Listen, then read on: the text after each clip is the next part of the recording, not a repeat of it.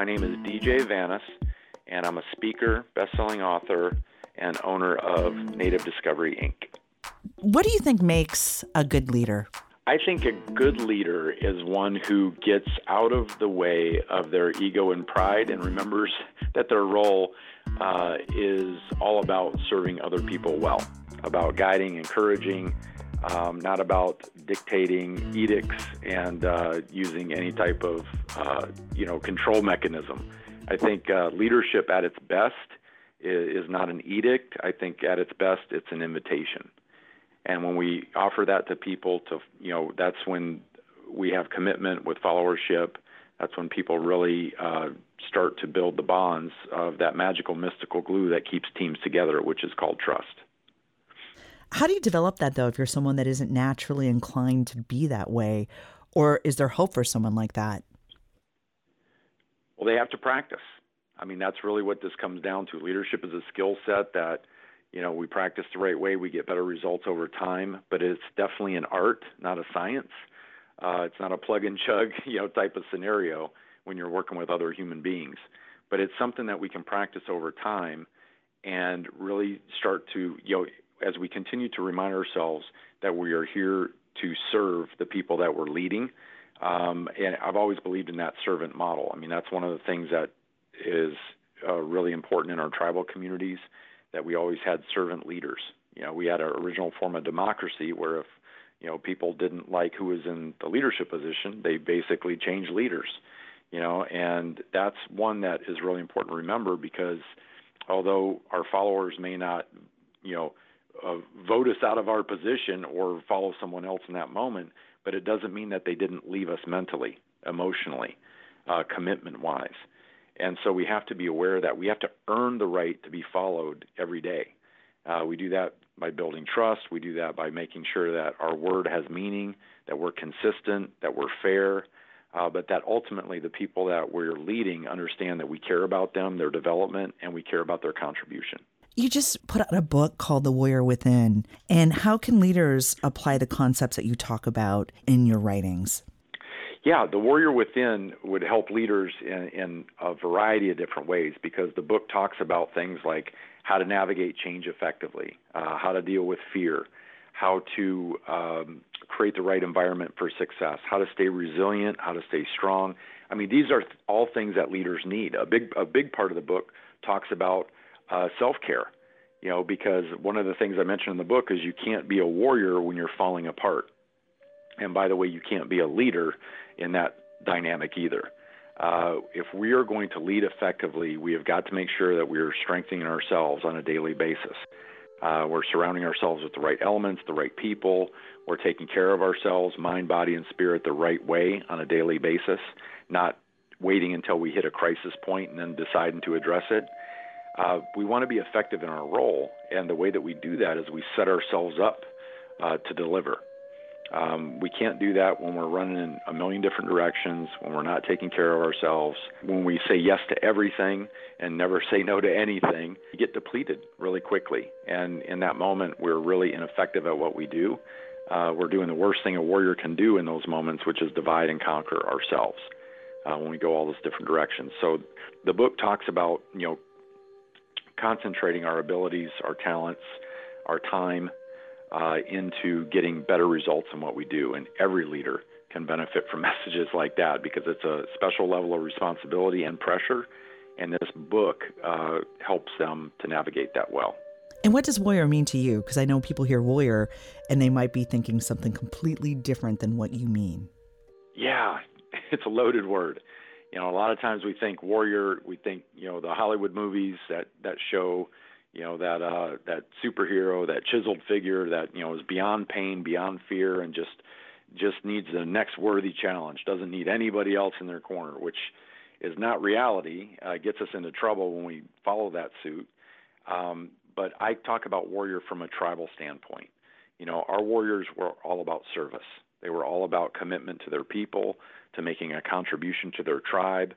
Of course they stumbled, made mistakes, dealt with fear, dealt with pain, but what our warriors never did was quit. And it was that resilient type of spirit that we all need, but that's what the book explains, is how to to develop that in our life on purpose, with purpose, and honor that traditional warrior role. Whether you're Native or not is irrelevant, but these principles are powerful, and I would argue they're more needed today than they ever have been. You did briefly mention change. How can someone navigate through change? I know because we've gone through the pandemic, everything's changing. Yeah. We're so polarized today. What should people do? Yeah, the change has really stressed people out to a degree where I think that's where a lot of the toxicity and divisiveness have come from, is because people are so depleted now. We're kind of working out of reaction mode. It feels like, so many people have been painted into a corner and are just run down. And when we're in that moment, we don't make great decisions. We're not coming from a benevolent place. We're coming from a reactionary place. And so what I talk about in the book is how to navigate change effectively. I have a strategy called the 6 Stays about navigating change. And then there are things like stay calm, stay philosophical, stay connected, stay flexible. These are things that we need when we are dealing with the chaos that we've been through for the last couple of years in particular, but also for the changes that are going to be coming down the road. It's not a question of if, but the question is when those changes show up, how are we going to handle it? And so that's some of the strategy I unpack in the book is how we can do that well, so we can not only get through it, but grow through it and get great results as we do. What about setbacks? Because I'm sure we all face setbacks. Is there anything in particular with your life, your background, that helped you maybe come out of it even stronger and become a better leader? Yeah, setbacks is another guarantee. We're all going to have them in life. We're all going to have setbacks, disappointment, loss, pain. The question is not when those things show up, but the question is, what are you going to do when they appear? And we've all had it. I talk about in the book, going through tough times and loss. And I won't give that away, as far as the stories go, but I will tell you, going through those hard times, one of the biggest principles was that helped me was surrounding myself with the right people. Being able to understand that, you don't have to go through it alone. And I was taught traditionally, we're a lot more like bees and ants than we are like eagles. We need each other. We're better when we're with each other. However, when we go through hard times, that's the moment we're most likely to withdraw and pull back into ourselves. But it's also the moment that we most need to reach out to other people. So we have to be aware when we go through pain or loss, we have to fight our natural tendency to pull away and instead reach out. One of the things I mentioned in the book, warriors never fought alone. And the reason why is because we're not very effective when we lone wolf it, when we're doing it all on our own. We can become super effective when we surround ourselves with other warriors. And we're going to need that during those times where we, everything falls apart or goes sideways, which is going to happen. Just knowing that we have that in our corner, people that we can rely on and lean on, gives us a great amount of courage and confidence. It sounds like that you think relationships are the most important thing that people have in their lives. I feel that way. I mean, I think, the people around you lift you up and they support you. And yeah, like you said, they help you through those rough patches. Absolutely. I had an elder years ago tell me this, and the older I get, the more I see it to be gospel truth. He said, our spirits are like sponges. They soak up whatever they're around. And the quickest way I've ever seen to become a brave, courageous person in this world is to surround yourself with bravery and courage. The habits you practice, the people you spend time with, what you listen to, what you read, has everything to do with how you're going to rise to that moment or not when that moment of fear comes. The quickest way I've seen to become a negative person, a doom and gloom type of personality, is hang out with that group. And there's a lot of opportunity for that in the world. I mean, that's everywhere you look. You jump into that hole and you're going to have those same type of impacts. You're going to look at the world through that lens, and it doesn't serve. So we have to be judicious with who we surround ourselves with. It matters because it either brings out our best or it brings out something else.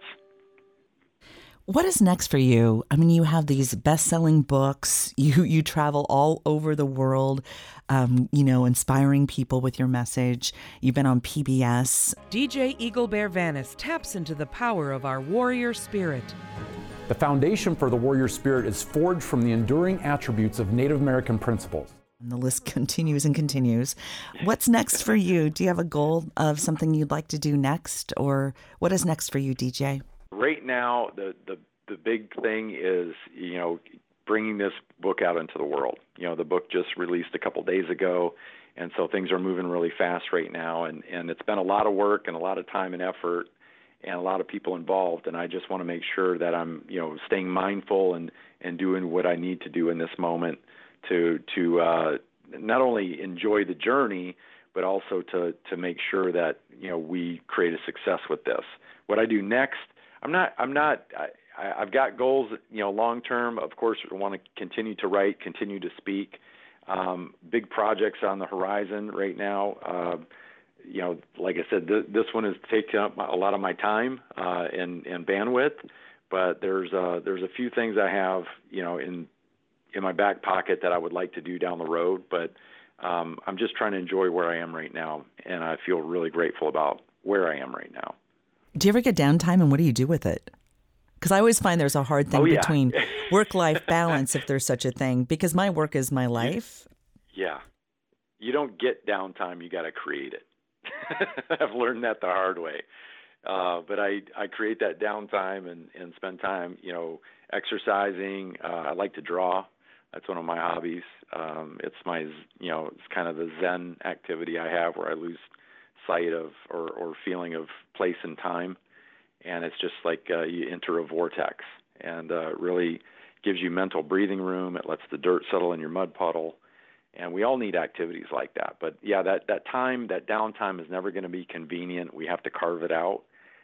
But it's part of living a balanced life. It's part of recharging and re-strengthening ourselves for the next day. Is there anything else you'd like people to know about being good leaders, leadership? As far as being a good leader, I mean, there's so many different angles I'd want to hit, but I would say learn as much as you can as you go about what good leadership looks like for you. I'm a big believer in reading biographies, finding the people that you admire most and, you know, kind of examining their life as a leader, because you can glom so much out of those stories. I started reading biographies when I was 11. First one I ever read was Chief Joseph. Second one was Teddy Roosevelt. We leaders of inspired idealism, leaders to whom are granted great visions, who dream greatly and strive to make their dreams come true. And every time I pick up a biography, I learn another puzzle piece to good leadership, building a good life, and it keeps you evergreen. You know, if you're serious about being a good leader, school is never out for us. We should always be learning. We should always be trying to figure out that next thing, have that next conversation, pick up that next book, go to that next class, because we know at the end, being a good leader is not about us. It's about the people that we impact. So we have to keep pushing ourselves to become a better version of who we are.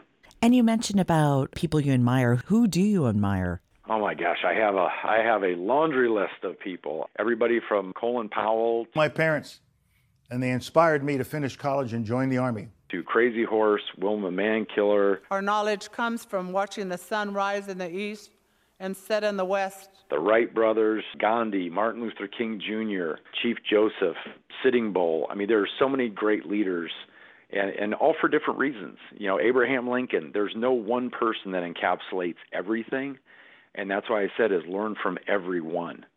And then, you know, pick those principles out that resonate, and incorporate that into your own leadership model. You know, when you talk about the benevolence of someone like Colin Powell that really looked after his people, always kept them at the forefront. You know, I was inspired by that. When you look at Abraham Lincoln, you know, staying the course when all signs are saying stop, and he knew in his gut, you know, that the decisions he was making were going to ultimately impact the entire nation and actually have impacted the entire world.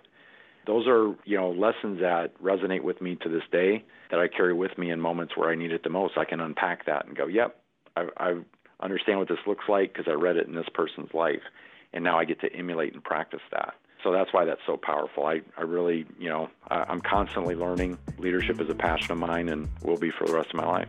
And people can read your thoughts. hopefully, yeah, if they hit the book, there are a lot of those in there. So yeah, please get a copy of The Warrior Within. I poured my heart into it, and you get a lot of insight on, it's not about perfection. Even if we're stumbling, it's still the right direction. Hope people get a lot of benefit out of it. I love that advice. Well, thank you, DJ. Thank you for taking the time to talk to us for the LEAD podcast. Chi Miigwech, thank you very much for having me, and it was an honor. That's DJ Vanas with an inspiring message for us all. This is the LEAD Podcast. I'm Sheila Brummer, host of the Media Project in conjunction with Siouxland Public Media and my studies as a graduate student at Buena Vista University. Contact the station if you have a suggestion for a good local or national guest. Thanks again for listening to The LEAD. Listen, empower, act, develop.